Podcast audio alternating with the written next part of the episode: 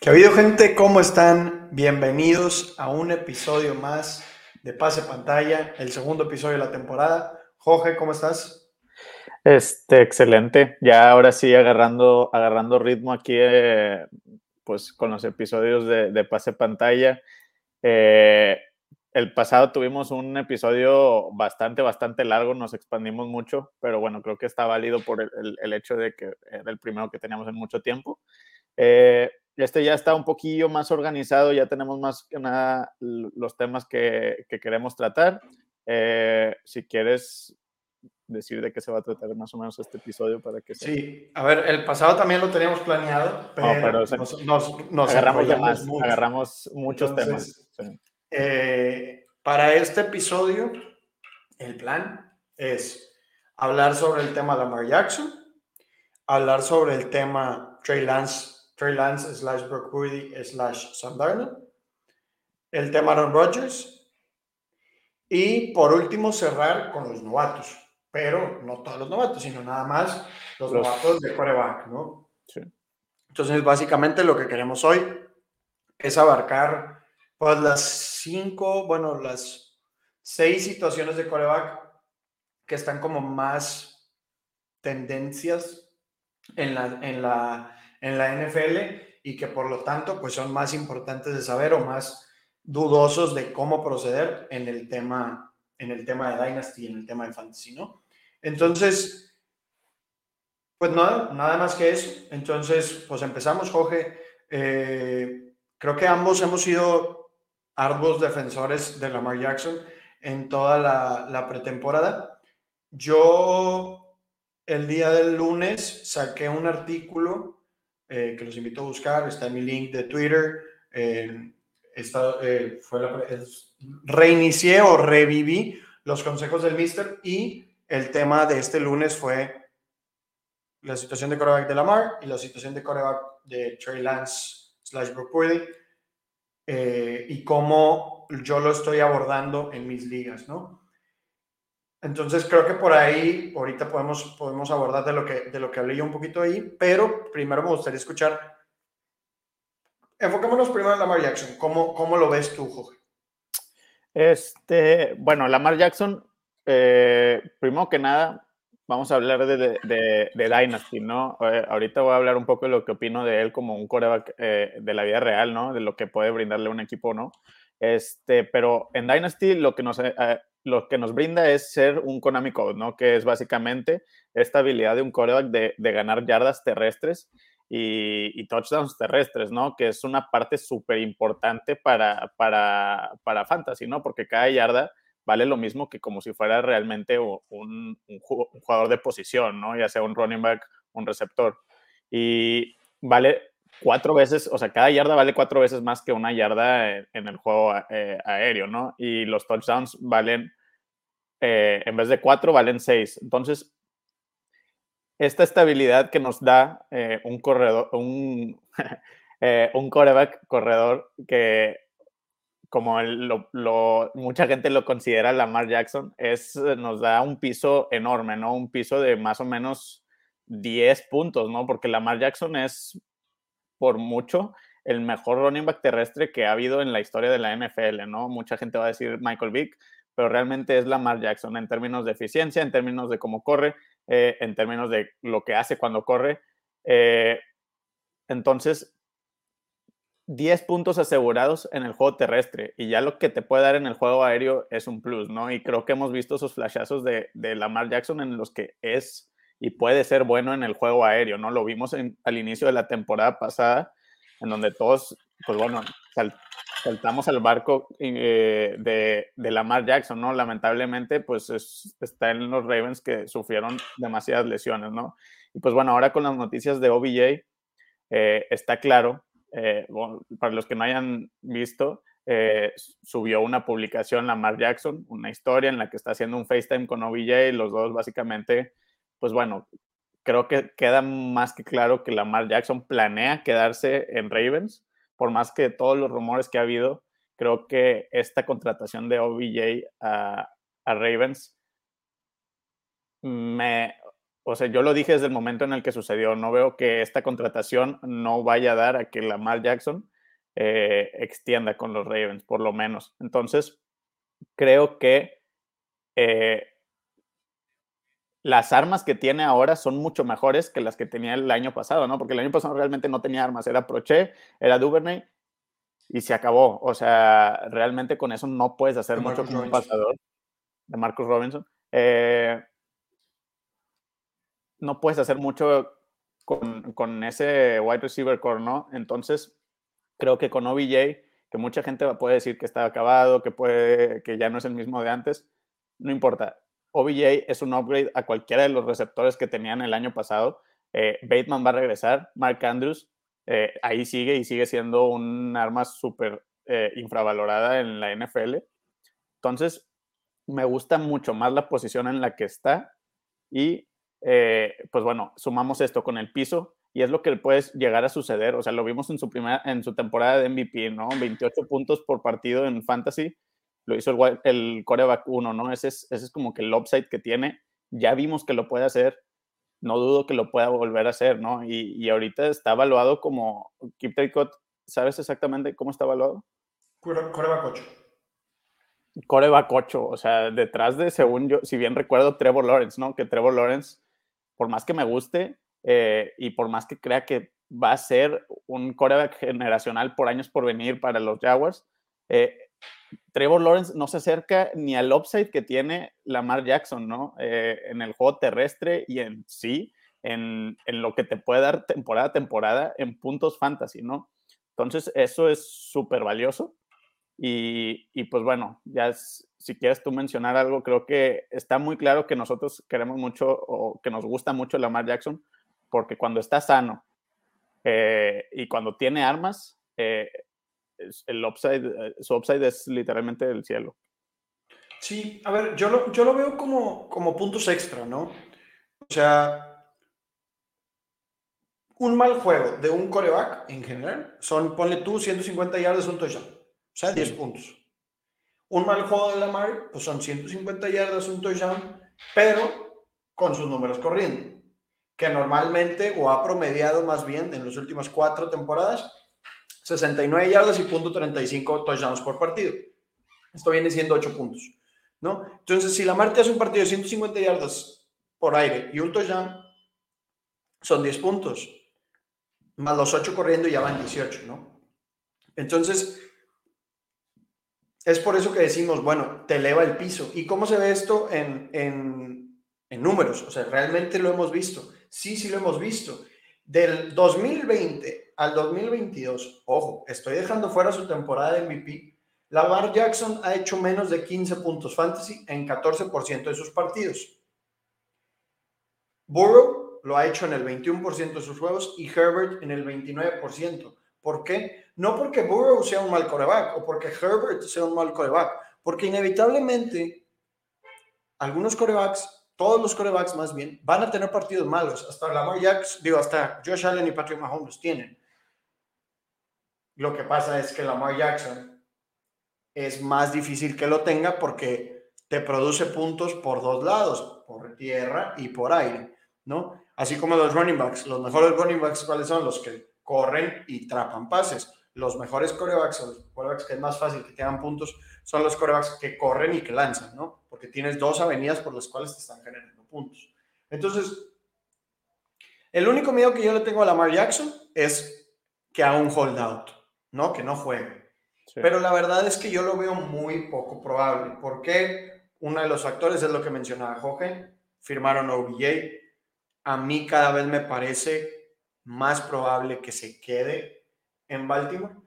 Además que creo que esto simplemente está siendo como que una estrategia de negociación por ambos lados, ¿no? Creo que Lamar Jackson vale mucho, agrega mucho a un equipo. Su simple, el hack más grande en la NFL es el play action. es una de las, de las mejores armas, de los mejores calls, que a veces hasta es subutilizado en la NFL. Una de las razones por las que Tannehill tuvo tanto éxito en el 21 y en el 20 fue porque usaban mucho play action. No necesitas tener a un gran running back para que funcione el play action y eso se ha demostrado con números. Pero la simple presencia de Lamar hace que el play action sea una opción, porque al estar ahí parado no necesita tener un running back al lado. El simple hecho de que está ahí Lamar Jackson implica que puede correr o que puede, o que puede lanzar. Entonces, la presencia de Lamar es un play action. Y si sabemos que el play action es la jugada que más funciona o que mejor funciona en la NFL, por lo tanto, el tener a Lamar Jackson parado ahí atrás sube a tu ofensiva, eleva a tu ofensiva. Y esto se ha demostrado con números. Esto lo hemos visto reflejado en números. No tengo aquí a la mano la estadística, pero lo pueden buscar. no me acuerdo si leí el tweet. De hecho, yo, yo hice una publicación en la que, eh, bueno, hice un thread de, de, los beneficios que tiene un, tener un coreback que, que, es una amenaza en el juego terrestre.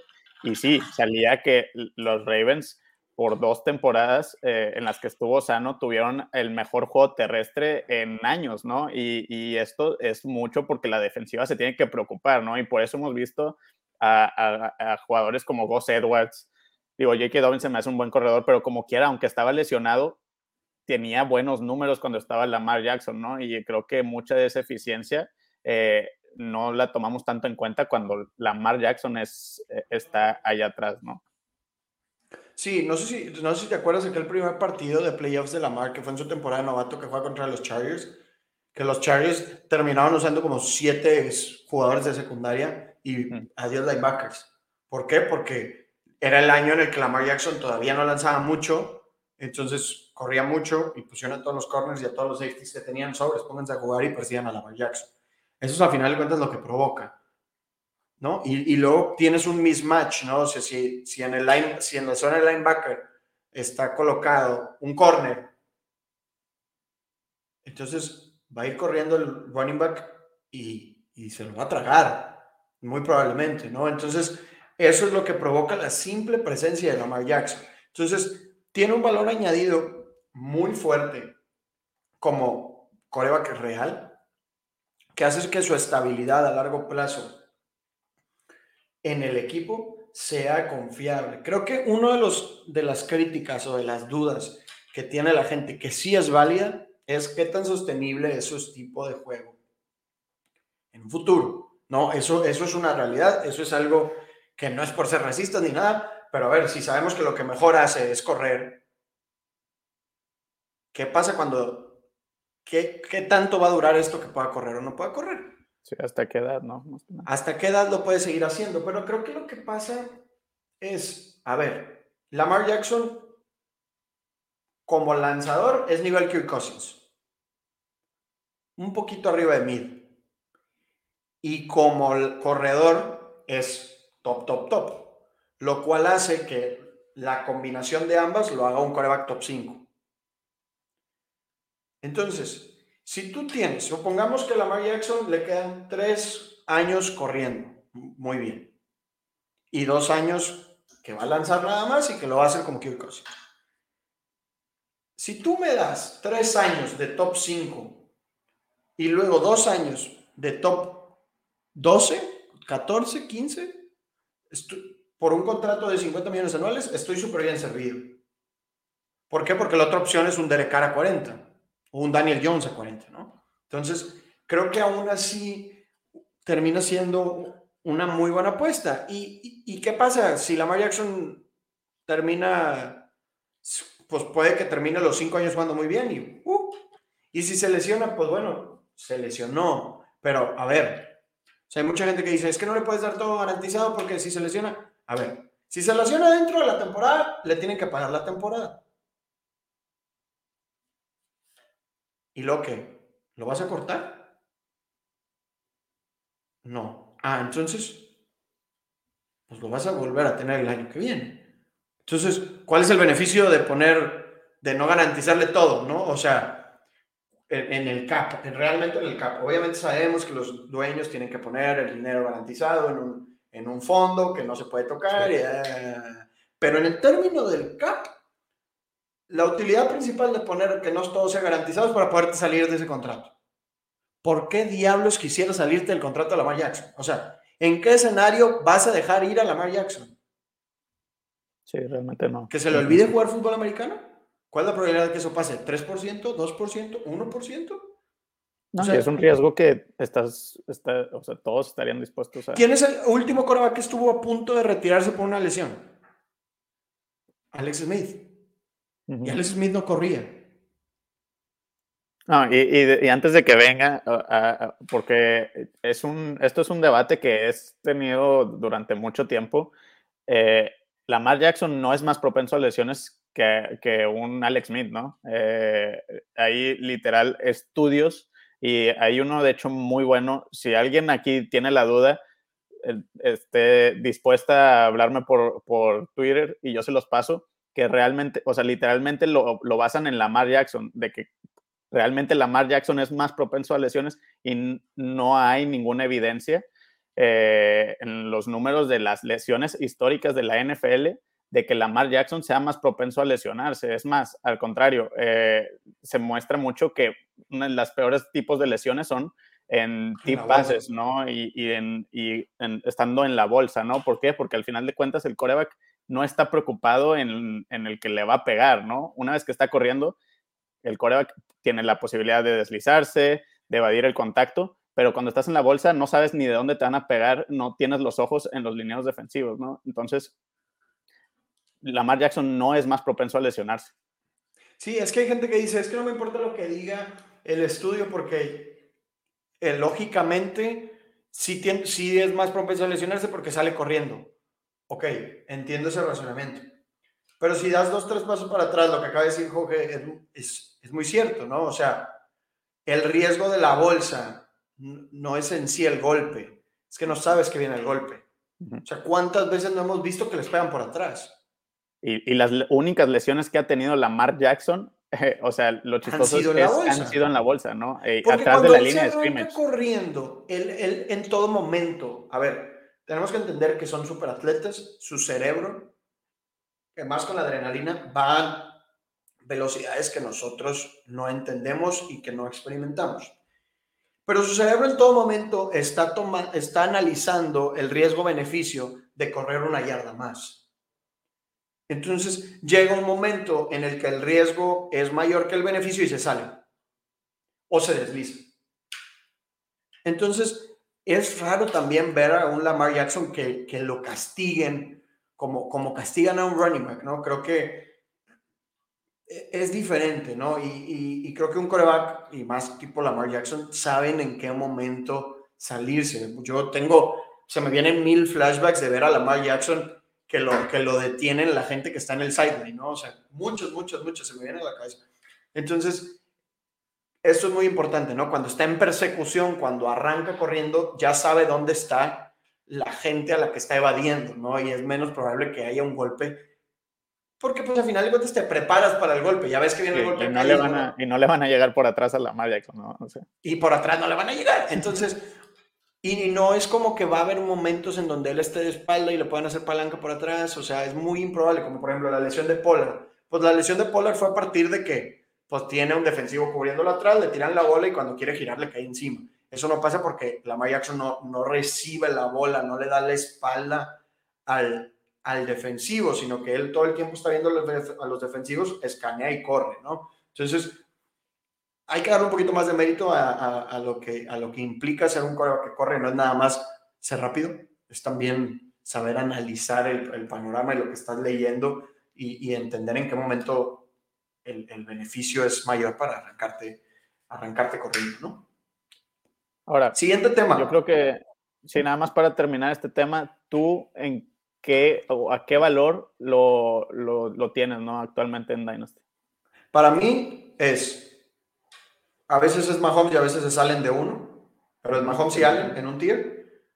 Y luego tengo a Jalen Hurts y Lamar Jackson, pero no estoy seguro si en tiers diferentes o en el mismo tier. Eh, ¿Por qué? Creo que Jalen Hurts y Lamar Jackson son básicamente la misma premisa. Jalen Hurts es más joven y tiene mucho mejores armas, ¿no? Porque está J. Brown, está Devonta Smith, está Dallas Weather, tiene un head coach que yo admiro mucho, que creo que es muy bueno entonces, por eso le doy el beneficio o la preferencia a Jalen Hurts. Pero de ahí en más, no hay, para mí no hay nadie más antes. O sea, para mí, Lamar Jackson no puede estar más abajo de quarterback 4. Yo creo, tal vez 5, sí, porque digo, yo también tengo en el mismo tier a, a Hurts y a, a, Burro, Burro por el simple hecho de la calidad que tiene y el, el, el, la, como que la seguridad de trabajo que va a tener, o sea, creo que ya está clarísimo que va a ser un quarterback por más, mucho más de, pues de 7 años, ¿no? Va a ser un quarterback de más de 10 años. Pero sí, yo no, o sea, Lamar Jackson para mí no puede bajar del 5 y ahorita es el quarterback 8 en, en Keep Trade Cut. Y para que, o sea, para, que, para que recuerden bien, Lamar Jackson tuvo una mala temporada por razones que ya dijimos que son pues bastante obvias. Y como quiera la temporada pasada quedó como el quarterback 6 en puntos por juego. Eh, sí. O sea, entonces, ¿qué está pasando, no? Sí, no, a ver. Lamar Jackson promedia. Tuvo la peor temporada de su carrera y quedó como coreback 6 la temporada pasada. Lamar Jackson promedia en su carrera 22.9 puntos fantasy por juego. En el 2019, 22.9 puntos fantasy hubieran sido coreback 1. En el 2020 fue un año raro y 22.9 hubiera sido coreback 6. En el 2021, coreback 2 y en el 2022, coreback 3. So, estás hablando que el promedio de la carrera de Lamar Jackson no lo hace peor que el coreback 6 en cualquier año de los últimos cuatro. Entonces, sí, eso es Lamar Jackson. y no es como que tiene 30 años, no, tiene 26. Eh, o sea, todavía le queda un buen rato en la liga. Sí, y normalmente el mercado está lagueado, ¿no? O sea, si tú te das cuenta que Lamar Jackson ya no está corriendo como antes, lo vas a alcanzar a vender a un buen precio en mercado antes de que realmente se vea reflejado fuertemente, ¿no? Que esa caída del precio, ¿no? Es correcto. Bueno, ahora sí, eh, ¿qué quieres tocar primero? ¿El tema de Aaron Rodgers o el tema de, de los corebacks de 49ers? Yo creo que el coreback de los 49ers, creo que el tema de Aaron Rodgers es un poquito más breve, entonces y lo podemos alargar o cortar dependiendo de cómo vayamos con el tema Brock Purdy, Trey Lance, Sam Darnold. Yo con lo que quiero abrir con el tema Trey Lance es, Julio, ¿quién va a ser el coreback titular de los Niners? La pregunta del millón. Nadie sabe. No sé. Si, supiera, ya, lo había, ya habría apostado, ¿no? Digo, creo que más bien la pregunta del millón no es quién va a ser el coreback titular de San Francisco en semana 1. Es quién va a ser el coreback titular en San Francisco en la semana 12. Y la otra pregunta es, Julio, ¿Trey Lance es bueno? No sé. Tampoco sabemos. Y el que te asegure que sí o que no, es un mentiroso. Nadie, nadie puede saber, a lo mucho los que trabajan en la organización de 49ers, si Trey Lance es un buen o un mal coreback en la NFL porque no ha jugado. Te podemos decir si era un buen o mal prospecto, y ahí nos podemos aventar a debatir. Pero bueno, mal coreback de NFL, pues ya han pasado tres años desde que lo draftearon. Eso de prospecto, pues ya no aplica realmente. Ya es un, pues bueno, la apuesta está ahí, ¿no? Es la misma premisa fantasy que la de Lamar Jackson, que no tenemos que volver a explicar, y que la misma que Jalen Hurts. El hecho de que corre como corre hace que su piso y su techo se eleve. Y en una ofensiva como la de 49ers, con George Kittle, Brandon Ayuk, Christian McCaffrey, Divo Samuel, tienes que ser sumamente average y si a eso le sumas los puntos por tierra, vas a estar hablando de un coreback que sin ningún problema te va a hacer menos de 20 puntos por juego. Entonces, la pregunta es, ¿qué tanto estás dispuesto a pagar sabiendo que ese que esa inversión se puede ir a cero por completo. Pero se puede ir a niveles Jalen Hurts, Lamar Jackson, Justin Fields. Sí, ahí es donde realmente tienes que, evaluar porque, pues bueno, creo que antes era muy clara la inversión de, de Trey Lance. Lamentablemente su lesión fue pues, eh, demasiado impacto, ¿no? Para Dynasty, pues por obvias razones, ¿no? Esas lesiones no son fáciles. Y bueno, si, si hubieran traído a otro coreback y Brock Purdy hubiera terminado jugando muy mal, eh, pues la discusión creo que sería mucho más sencilla aquí. Pero el problema es que Brock Purdy no se vio mal, no se vio mal en esa ofensiva y, y al contrario, se vio pues bastante decente.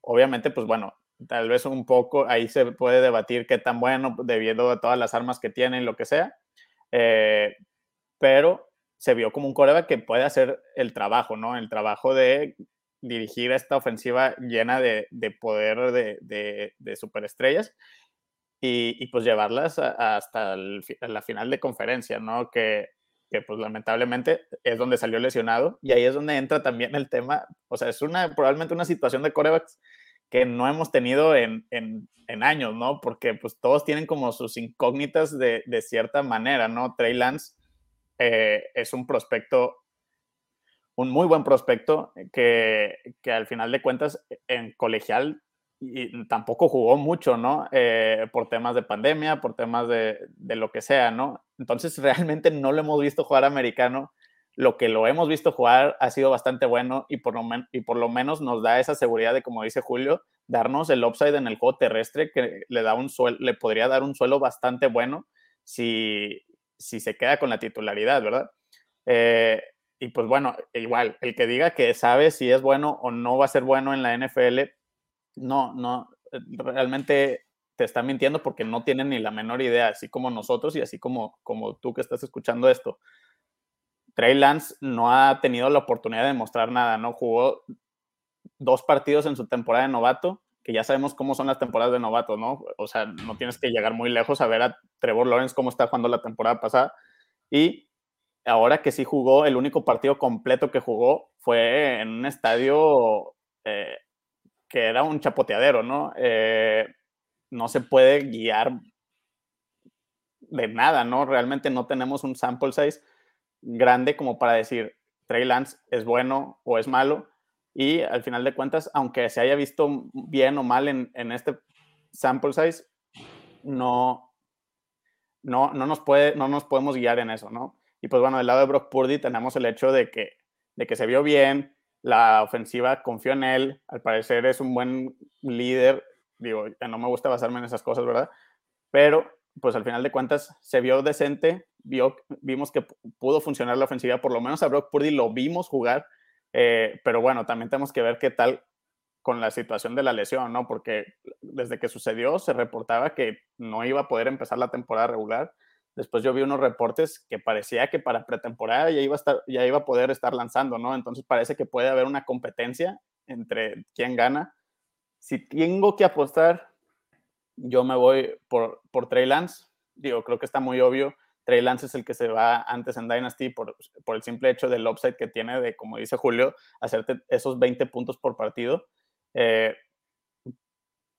pero no creo que Brock Purdy sea una mala apuesta tampoco, ¿no? Porque al final de cuentas, yo creo que con este equipo, eh, digo, con este coreback room, no vamos a tener el mismo quarterback room cuando termine la temporada, probablemente, ¿no? Yo creo que los 49ers van a tener que tomar una decisión durante la temporada y decir, ¿sabes qué?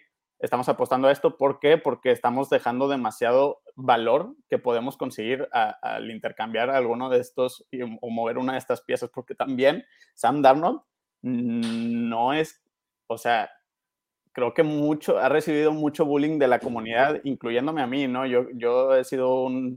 Eh, he sido muy claro de las opiniones que tengo de Sam Darnold, pero hace poquito igual tuiteé de que Sam Darnold no se vio mal la temporada pasada en el esquema que estaba. Digo, también un sample size muy pequeño de como cuatro partidos, cuatro o tres partidos, pero se vio muy bien jugando con Panthers, ¿no? Que es probablemente la peor situación en la que puedes, podías estar la temporada pasada. Y pues creo que con las, estas armas, como ya dijimos, creo que Sam Darnold podría llegar a ser un buen coreback o por lo menos ser un backup decente, ¿no? Entonces, yo creo que si se quedan estos tres para cuando empiece la temporada, 49ers va a mover a uno de los dos, ya sea Trey Lance o a Brock Purdy, y probablemente Sam Darnold eh, quedándose de, un muy buen sustituto, ¿no? Entonces, pues ahí es, es, lo que tienes que ver, y yo creo que realmente los dos pueden llegar a ser eh, vice, ¿no? En, hasta en este momento. Sí, creo que, a ver, el tema con Purdy es que se vio sumamente mid, ¿no? O sea, pero se vio beneficiado porque tuvo mucha suerte. O sea, muchas jugadas que lanzó pases que lanzó eran interceptables y, y de hecho... Tenía un buen porcentaje de turnover worthy plays. Muchos turnover worthy plays, muy pocos big, big, big time throws. Contra Dallas hubo varias intercepciones caídas, o sea, realmente estuvo a 10 jugadas que cambiaran de, de, de consecuencia que, en que nuestra opinión sea completamente diferente, ¿no? ¿Qué es lo que pasa? Brock Purdy tiene un contrato de séptima ronda. Entonces, si es mid, lo puedes usar tres años más y puedes armar un roster alrededor de él muy fuerte, ¿no? ¿Por qué? Porque te brinda mucho valor excedente, ¿no? Mucho surplus value. Porque al final de cuentas, con, si es mid, pues es como si te produjera un valor aproximado de ponle tú 30 millones y le estás pagando dos, o no sé cuánto le pagan. ¿Qué pasa con Trey Lance? Esa ventana se está cerrando, ¿no? Entonces, este es el cuarto año de Trey Lance. Entonces, ya no hay como, ah, es que value insulation y va a volver a jugar y que la, la, la. Yo sí creo que, que tendría una oportunidad en algún otro lado pero cada vez la probabilidad es menor, ¿no? Cada año que pasa, cada año que ha pasado, pues te vas comiendo ese seguro de vida que tienes eh, con Trey Lance, ¿no? Sí. ¿Yo qué creo? Si yo tuviera que apostar, la semana 1 Trey Lance va a ser el titular. Porque, pero eso es la apuesta fácil. Porque lo que yo he leído es que Brock Purdy no está listo para... A ver qué.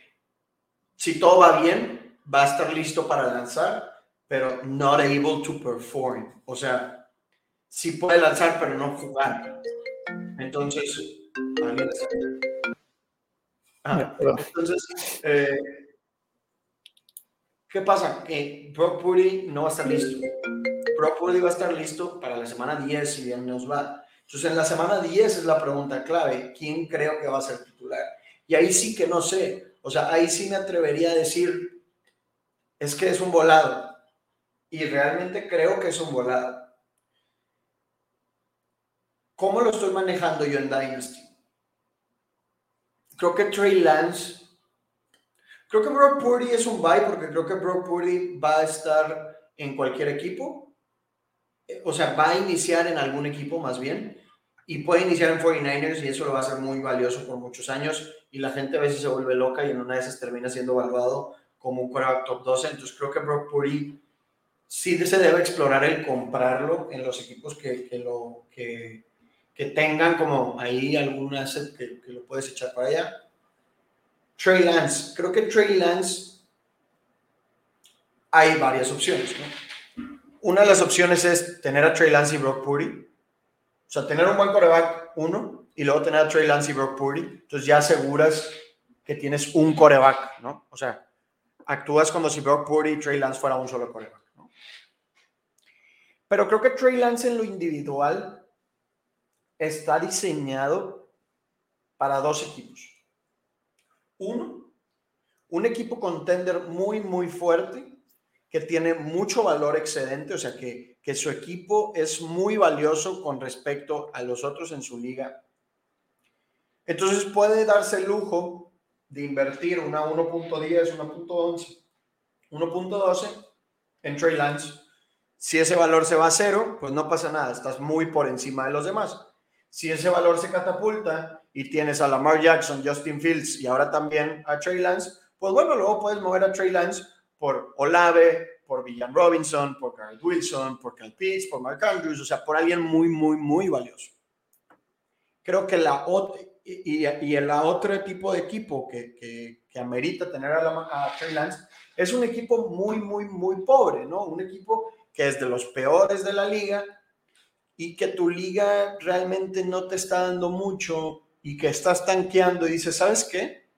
Mejor tomo a Trey Lance y en una de esas se catapulta su valor y mi equipo se catapulta con él de valor, ¿no? Creo que esa es otra de las opciones, ¿no? Y si se va a cero, pues no importa, como quiera estoy en rebuild y o me ayuda ayudándome a hacer cero puntotes y quedando en último lugar o me ayuda a revivir mi equipo, ¿no?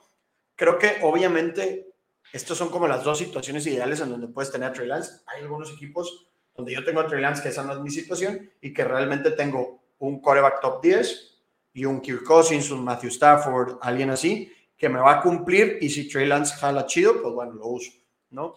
Entonces, eso es como yo lo estoy manejando en Dynasty. Sí, de hecho yo, yo igual en, eh, en, varias ligas que tengo también tengo a, Trey Lance y he estado intentando ser precavido como no ponerme en una situación en la que no favorezca a mi equipo, ¿no?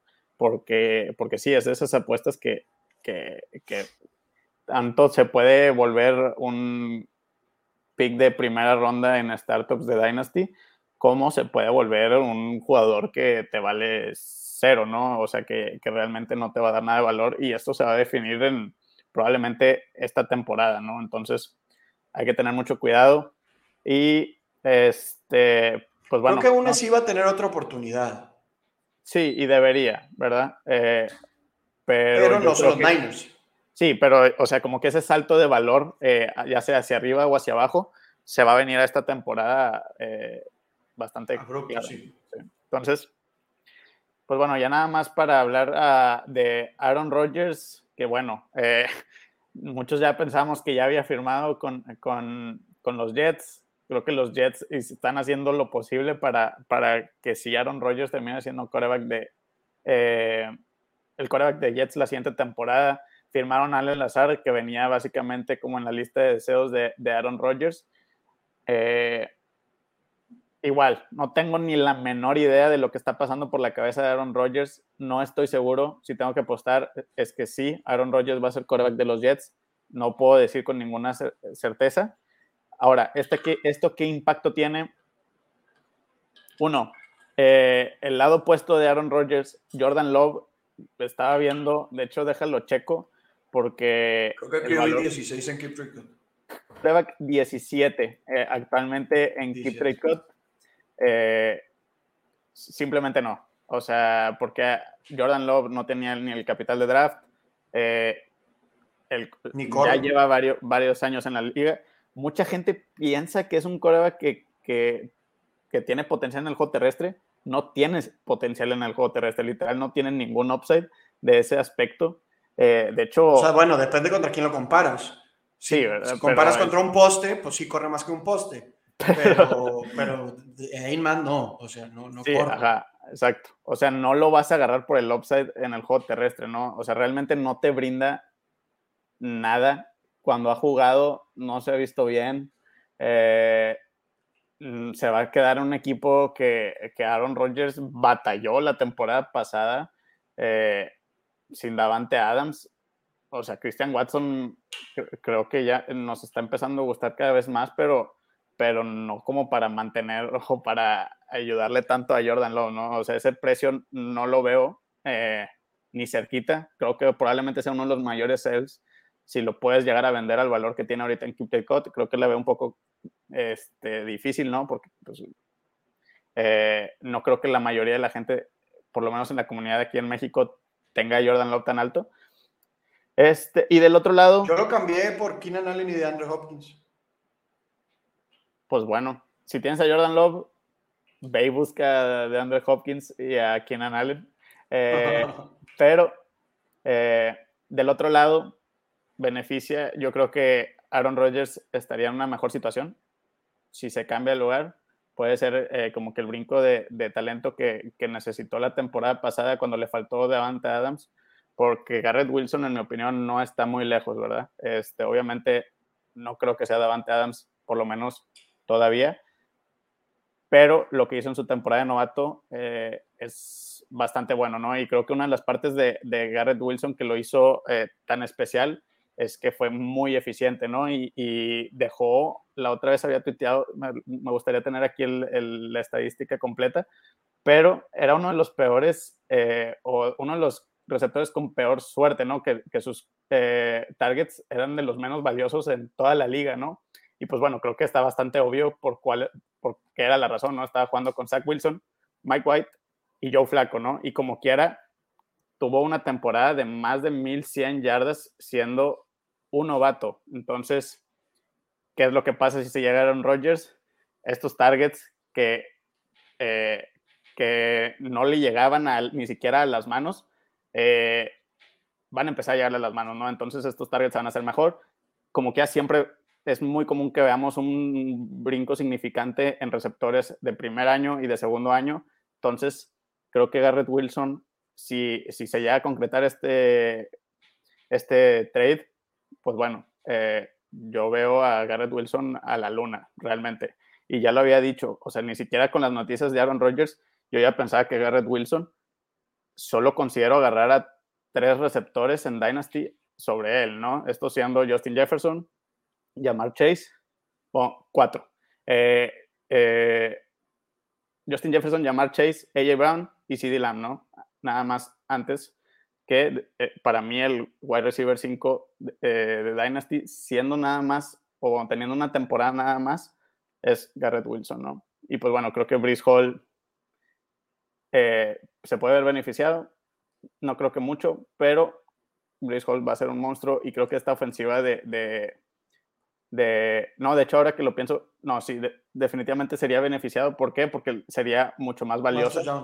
Y más touchdowns, más puntos, ¿no? Entonces, más tiempo en la cancha, más acarreos. Entonces, yo creo que sí, sí se ve beneficiado. Y pues fuera de eso, ya no está el Ayamur, Alan Lazard, me, eh, ya ni sé quién es su Tyrant, me, eh, pero ellos dos bastante bien, ¿no?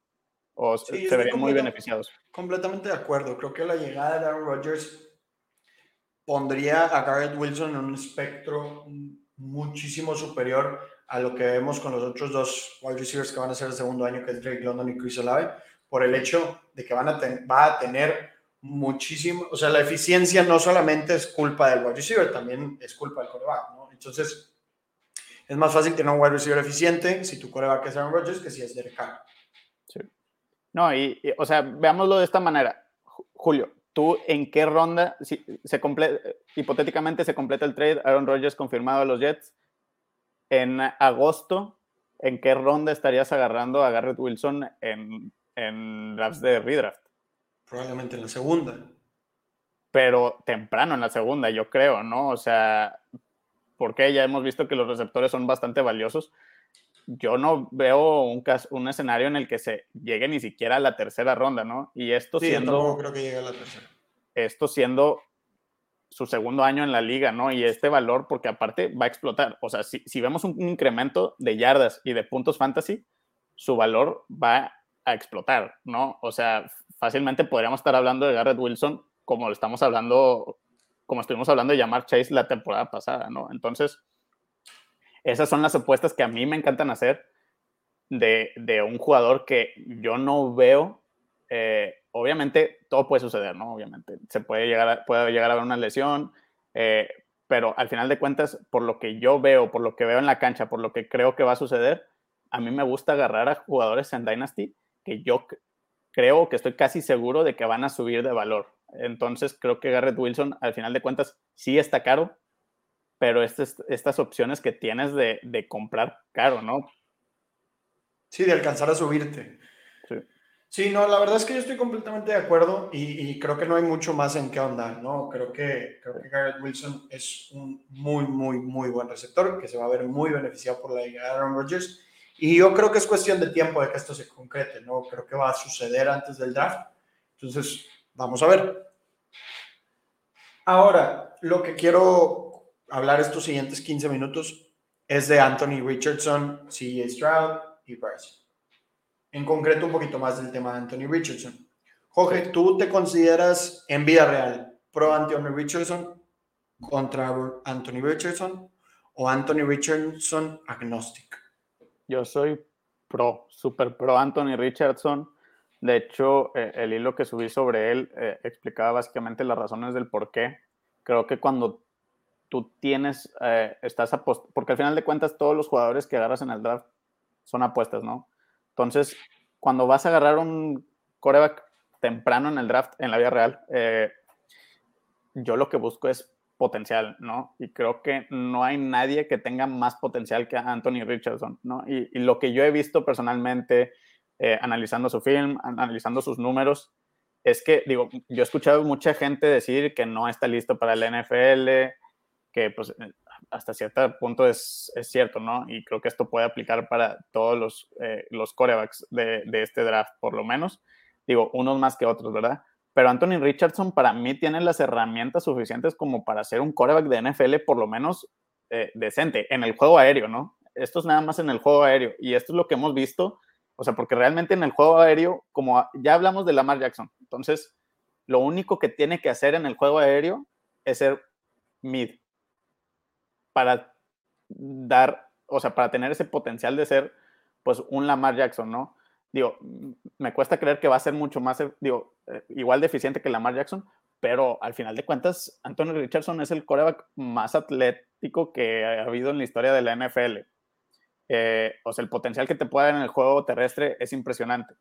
Y yo lo que he visto personalmente es que Anthony Richardson tiene buena presencia en la bolsa eh, y toma decisiones decentes. O sea, yo no he visto así en el film. Obviamente vas a ver esas jugadas en las que, pues realmente de que no sé qué estabas viendo en esta situación, pero el mayor problema que yo vi en Anthony Richardson hmm. era su precisión. Eh, y, y, yo creo que la precisión, o sea, si vas a tener falta en alguna, yo creo que es la, la precisión, ¿no? O sea, yo creo que es lo que más eh, fácil se pueda trabajar, no que sea completamente fácil lo que vaya a suceder, pero, pero yo creo que tiene las herramientas para ser un coreback decente con lo que he visto, ¿no? Y, y a final de cuentas estamos hablando de un coreback que tiene 21 años. O sea, es, es un proyecto, se sabe. Pero al final de cuentas, todos los demás corebacks también lo son, ¿no? Creo que nos tenemos que educar todos a ver esto en, una, en un sentido probabilístico, ¿no? Nadie puede afirmar que A, B o C, jugador X o Y, no le voy a poner nombres porque luego la gente se gancha, que jugador X o que jugador Y va a ser bueno. Nadie te puede asegurar eso. Nadie como prospecto es algo seguro. Nadie, nadie, nadie. Si no me creen, vean a Zach Wilson. Ahorita todo el mundo, ay, Zach Wilson es una caca. Ve sus estadísticas como prospecto. Ve lo que se escribía de él. Ve los análisis que había de él, de film, de analytics, de todo. Zach Wilson era un muy buen prospecto y vean lo que pasó. Entonces, ¿qué pasa? Esto es un, es, una, es un juego de probabilidades. Ya hablamos un poquito con Lamar Jackson y lo repito la presencia de Anthony Richardson en la bolsa activa el arsenal más peligroso que existe en la NFL, el play action. ¿Por qué? Porque Anthony Richardson se puede agarrar a correr. Entonces, la regla de dedo es, un coreback novato va a ser malísimo lanzando, o va a ser malísimo en todo lo que implica ser coreback en la NFL. ¿Por qué? Porque es su primer año. Entonces, si partimos de esa base, entonces Anthony Richardson su primer año tiene un mejor piso. Porque activa el play action en automático y porque es el mejor de los tres en evitar sacks. Es el que menos porcentaje de las presiones se convierten en sacks. 9.2% de las presiones se convirtieron en sacks. Este número para CJ Stroud es 12.45 y para Bryce Young es 14. Para Hendon Hooker es casi 30 y para Will Levis es 24. Entonces, ya tenemos dos cosas que eso sí es cierto, ¿no? Anthony Richardson era muy bueno para manejar la bolsa en colegial y su presencia activa el play action, porque puede lanzar o puede correr. Entonces, ¿Qué necesita Anthony Richardson para entrar a ese tier de corebacks que te pueden ganar un Super Bowl? Lo puse hoy en mi tweet. Esto es asumiendo que el objetivo de una franquicia es ganar un Super Bowl, porque no siempre lo es, hay que ser muy realistas. O sea, ¿ustedes creen que el objetivo de los Texans este año es conseguir al coreback y al equipo, armar un equipo que vaya a ganar el Super Bowl? Claro que no lo es, es simplemente poder volver a llenar su estadio poder volver a vender jerseys porque probablemente estén perdiendo lana. Entonces, asumiendo que tu objetivo es quedar campeón, ¿qué, qué necesitas de Anthony Richardson para que te dé ese, esa élite, no? ¿Y qué necesitas de CJ Stroud y Bryce Young? No te lo voy a decir yo, piénsalo. O sea, si Bryce Young, lo que necesitas es que Bryce Young, CJ Stroud, como lanzadores, evolucionen a un nivel muy, muy, muy, muy élite, ¿no? O sea, un nivel muy burro, ¿no? ¿Y cuál es el riesgo? Quedar atascado con un Derek Carr. ¿Y qué pasa cuando tienes un coreback como Derek Carr? Que le tienes que pagar el 90% de lo que le pagas a un Mahomes, a un Allen, a un lo que sea, pero con un rendimiento del 50% de lo que te dan uno de ellos. Entonces, ¿Y qué pasa con Anthony Richardson? Creo que Anthony Richardson tiene no te vas a una mayor probabilidad de, ser, de, llegar a ese outcome fuerte de élite, pero también una probabilidad más alta de ser una completa basura, como lo es Malik Willis y como lo es Zach Wilson, ¿no? Entonces, ¿qué es lo que te da Anthony Richardson? Que o va a ser muy bueno o va a ser muy malo y no te vas a quedar atorado en el medio, que es lo que hace que no haya un campeonato en muchos equipos, ¿no? Es lo que hace que Derek Carr nunca vaya a poder ser campeón. Es lo que hace que Kirk Cousins nunca vaya a poder ser campeón. Y no voy a decir Dak, Prescott, porque Dak Prescott sí una calidad por encima, porque Dak Prescott tiene una lectura pre-snap superior a lo que tiene Kirk Cousins y lo que tiene Derek Carr. No tiene el brazo de Herbert, no tiene el brazo de Burrow, no tiene el brazo de Allen, pero tiene una inteligencia y una lectura pre y durante el snap superior a la que tienen otros corebacks. Pero bueno, ese no es el punto. Yo no analizo film, pero pues es algo que lo puedes ver también en otros. Entonces, yo estoy hablando solamente de la probabilidad. Ponle el nombre que quieras. Si quieres poner el nombre de Dak Prescott, ponle el nombre de Dak Prescott. No me interesa. Pero el problema, lo que evita a un equipo quedar campeón es cuando tú le pagas a un coreback mid el 90% de lo que se le paga a un coreback elite. Entonces, en equipos tan malos que están escogiendo al principio, no alcanzas, no tienes tanto tiempo para agarrar ese momento del contrato en el que el coreback es muy barato. Entonces, los primeros dos, tres años inevitablemente los vas a desperdiciar. Entonces, necesitas que, en, el, que en el momento de su segundo contrato sea élite porque si no, te vas a quedar atorado pagándole a un coreback mid, ¿no? Porque no le puedes no pagar. Se te cae el equipo a pedazos. O sea, si no le pagas a Derek Carr en su momento, se te cae el equipo a pedazos. Si no le pagabas a Wentz, si no le pagabas a Goff, se te voltea el aficionado, el owner te corre. O sea, quedarte atorado en ese mid. Ojo, asumiendo que tu objetivo es ganar un Super Bowl, que no siempre lo es. Anthony Richardson es, es la mejor apuesta. Y yo me convencí esta semana, yo me convencí hace unos días, leyendo varias discusiones de varios analistas, la, la, la. Y yo decía, pues sí, es que tiene mucho sentido. Pero lo que yo muchas veces he puesto en Twitter y que he platicado con mis amigos y aquí y en Twitter y en todos lados es que no siempre, o sea, es que muchas veces lo que creemos es que la franquicia es la franquicia. Así como cuando hablas del gobierno, el gobierno, como si como si la franquicia fuera un ente superior que tiene un cerebro propio y un intelecto propio y que toma las decisiones solamente en beneficio de la franquicia. No, o sea, la franquicia es un nombre donde abajo hay un dueño y hay un general manager y hay un montón de pelados que tienen intereses más a corto plazo, ¿no? A final de cuentas, si tú haces un proyecto de 5, 10 años, para cuando pasen esos 5, 10 años probablemente ya no vas a estar. Entonces tú necesitas esa inmediatez, ¿no? Esa inmediatez de ir asegurando tu siguiente contrato, ir asegurando tu siguiente, tac, tac, tac, tac, tac, tac, ¿no? Entonces, a veces el, el quiero el Super Bowl en equipos mediocres o en equipos que históricamente no aspiran al Super Bowl, no es tan realista, ¿no? Los Cowboys, por ejemplo, los Niners, por ejemplo, los Packers, los Steelers, pues sí tienen ese objetivo siempre de ser campeones porque siempre lo han tenido y, eso es lo que la franquicia espera de ellos. Pero los equipos como los Lions, los equipos como los Seahawks, los Browns, pues es como sobrevivir en la jungla, ¿no? Entonces, por eso tal vez el proyecto Anthony Richardson no es tan atractivo, ¿no? Entonces, para el GM de los Panthers tal vez sea, puta, pues subo al primero para agarrar al coreback que todos quieren, tener a todos felices y contentos y me gano dos años de, contrato. ¿No? Eso es lo que tal vez está pensando el GM de los Panthers. Pero si su objetivo fuera quiero el Super Bowl y veo esto en una perspectiva de cinco años, pues güey, si Anthony Richardson termina siendo muy, muy malo, hay comparativas con Malik Willis que no son muy fidedignas, son malas, pero bueno, si termina siendo Malik Willis, pues bueno, ya lo tiras a la basura. Y al siguiente, es que al final de cuentas. Sigue, ¿no? Eh, no tienes pica el siguiente año, bueno, en el 25, agarras otro y ya está. O sea, si tu objetivo es ser campeón.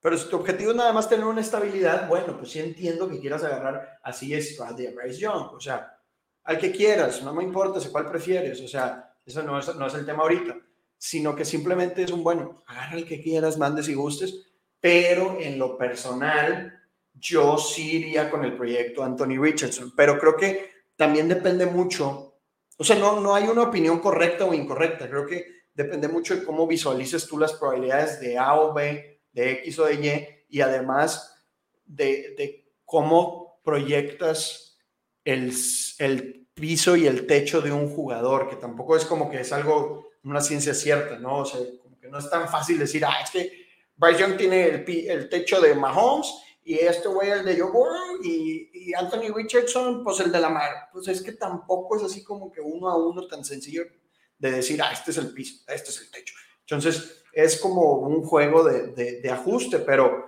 pero he visto gente muy inteligente en la que también creo mucho y que confío mucho, que también como que se inclina por este Anthony Richardson, Anthony Richardson, y creo que me estoy empezando a casar un poco, en especial los equipos de la AFC, porque teniendo a Mahomes, Allen, Lamar, Burrow, Herbert en esa conferencia, si quieres ser campeón, Kirk Cousins no te sirve. Entonces, es, así es como, como lo estoy viendo yo, ¿no? Sí.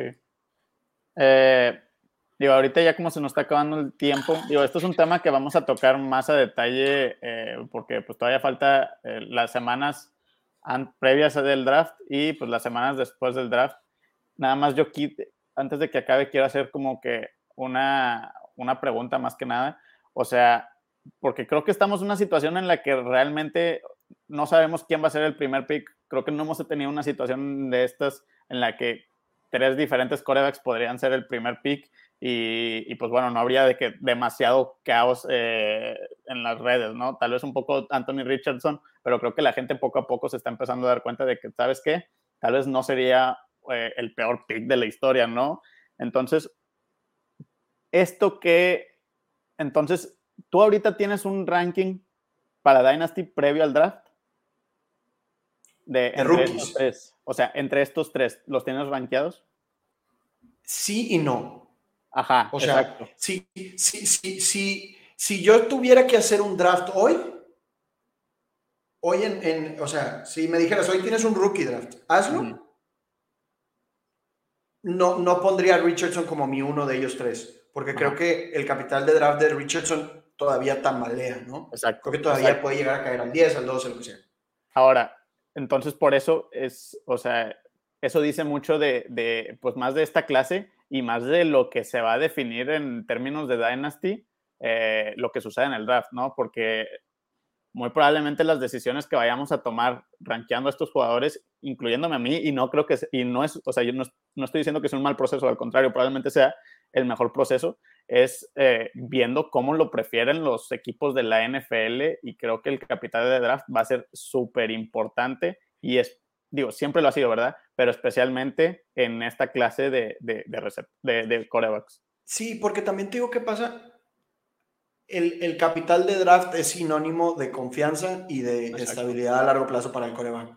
Entonces, el que entre peor capital de draft es menos compromiso, ¿no? Sí, y el que agarre el primero, pues también es la idea de que Carolina lo que dio para conseguir, o sea, para subir a esa primera ronda, lo valioso que va a significar para ellos. Y si termina, eh, si empieza, ya sea Young, ya sea Stroud, ya sea Anthony Richardson, si empieza mal la primera temporada, incluso hasta dos, vamos a estar hablando, así como hablamos de Trey Lance, lo que dieron para, eh, para por este jugador, ¿no? Entonces ese, por eso, por eso creo que Panthers no lo va a tomar. O sea, por eso yo creo que Panthers Yo creo que la mejor opción sería agarrar a Anthony Richardson. Lo que yo creo que van a hacer es que se van a casar con Bryce Young o con C. Stroud y lo van a tomar porque es el, es el pick seguro, es el pick. El problema es que Anthony Richardson puede ser el pick que te deja sin chamba por toda la vida. Y, y C. Stroud y Bryce Young va a ser como, bueno, pues todo el mundo creía que eran los mejores y ya está. Exacto. Eh, y, y, eso es lo que pasa en toda la NFL, ¿no? Y por eso vemos, yo no creo que activamente los coaches, yo creo que activamente los coaches saben que es bueno jugársela en cuarta y que a veces es bueno jugársela por dos puntos, en puntos extra, etc., etc., pero le tienen miedo a la crítica y la consecuencia de si eso no funciona, ¿no? Sí, lo mismo, lo mismo con los corredores, ¿no? O sea, de que porque, o sea, creo que muchos ya, ya realmente la mayoría de los GMs deben de saber de lo, o sea, lo, lo, reemplazables que son y lo, eh, lo poco que te sirve agarrar un, corredor, por más bueno que sea, tan pronto en el draft. Pero al final de cuentas, agarrar a un corredor pronto en el draft te asegura vender su jersey, te asegura temporadas de rookie, te, te asegura gente yendo al, al, estadio para ver a esta estrella tener el balón en el 50% de las jugadas, ¿no? Entonces, como dice Julio, es algo que, que sí, o sea, como que a veces se nos olvida, pero la NFL, al final de cuentas, son decisiones que toman gente, o sea, son empleados, la mayor, o sea, no, es un, es un negocio. Exacto, o sea, eres un y una de, una de las formas de ganar lana es quedar campeón. Es una de las formas. Sí, exacto. Entonces, ellos también tienen que hacer un contrapeso y decir, a ver, es lo que platicamos la vez pasada con los Texans ¿Cuál es la probabilidad de que los Texans sean campeones del Super Bowl en los siguientes tres años? Yo le pondría menos del 5%. Entonces, si eres realista con eso, dices, puta, entonces no tengo acceso al revenue que me da el jugar un Super Bowl.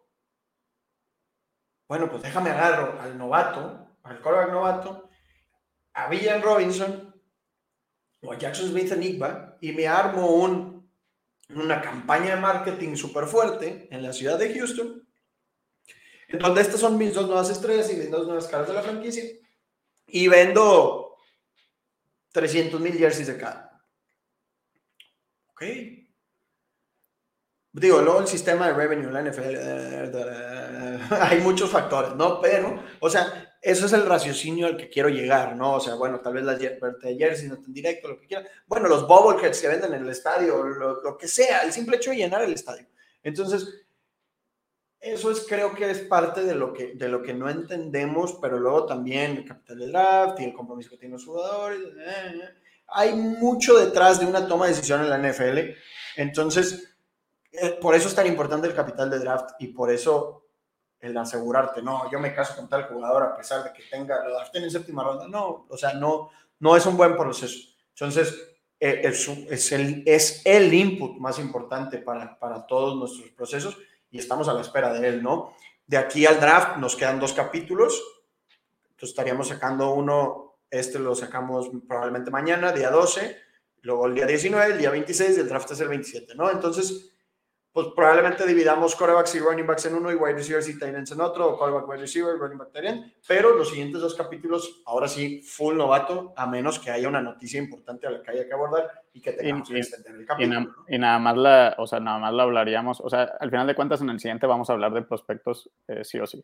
Entonces, eso. Entonces, pues muchas gracias a todos por escucharnos. Y mi rante como 12 minutos de Anthony Richardson también gracias por escucharlo. Este, pues ya saben, eh, aquí están nuestras redes sociales, eh, abajo, pase pantalla guion bajo FF en todos lados, eh, Twitter, pase en, perdón, YouTube, Twitch, aquí está, bueno, yo soy Jorge guion bajo FF en Twitter. Y arroba Mr. Martínez 9. Y que anuncio televisivo. Dale, dale como muchos saben, hacía los consejos del Mister el año pasado. Este año, eh, a ver, fue todo un rollo, pero lo logré revivir a través de Substack.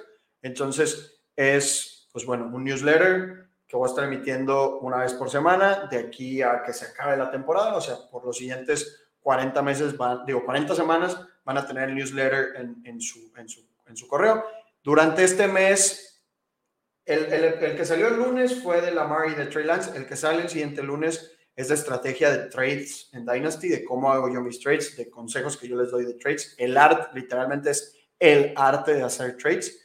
Y bueno, y va a estar variando semana a semana. Entonces, los invito a que muchos de ustedes ya están inscritos, pero los invito a que se, a que se suscriban. El link está en mi perfil. No lo puedo tuitear. O sea, sí lo puedo tuitear, pero el tweet no lo van a ver porque por alguna razón Elon Musk castiga a Substack. Entonces, yo pongo el link de mi Substack directo en el tweet, el tweet se castiga. Entonces, está en mi perfil. Entonces, muy probablemente le suba como screenshots y así.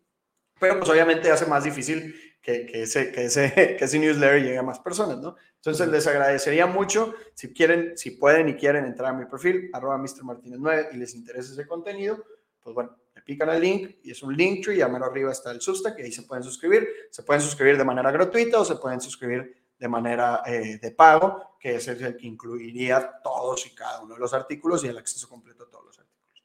Pero bueno, pausa comercial, termina el comercial. Muchas gracias a todos. Jorge. Y ya nada más por último, no olviden darle like eh, a, este video donde sea que lo estén viendo y suscribirse y pues si quieren para que no se pierdan el, siguiente capítulo que pues estará subiendo en el siguiente miércoles, este pues ahí está la campanita para que les llegue la notificación. Pues bueno, muchas gracias. Pues bueno, muchísimas gracias a todos. Otra vez nos pasamos de hora. Nos vemos al siguiente, dejarlo en 58 minutos. Y pues nada, nos vemos. Chao.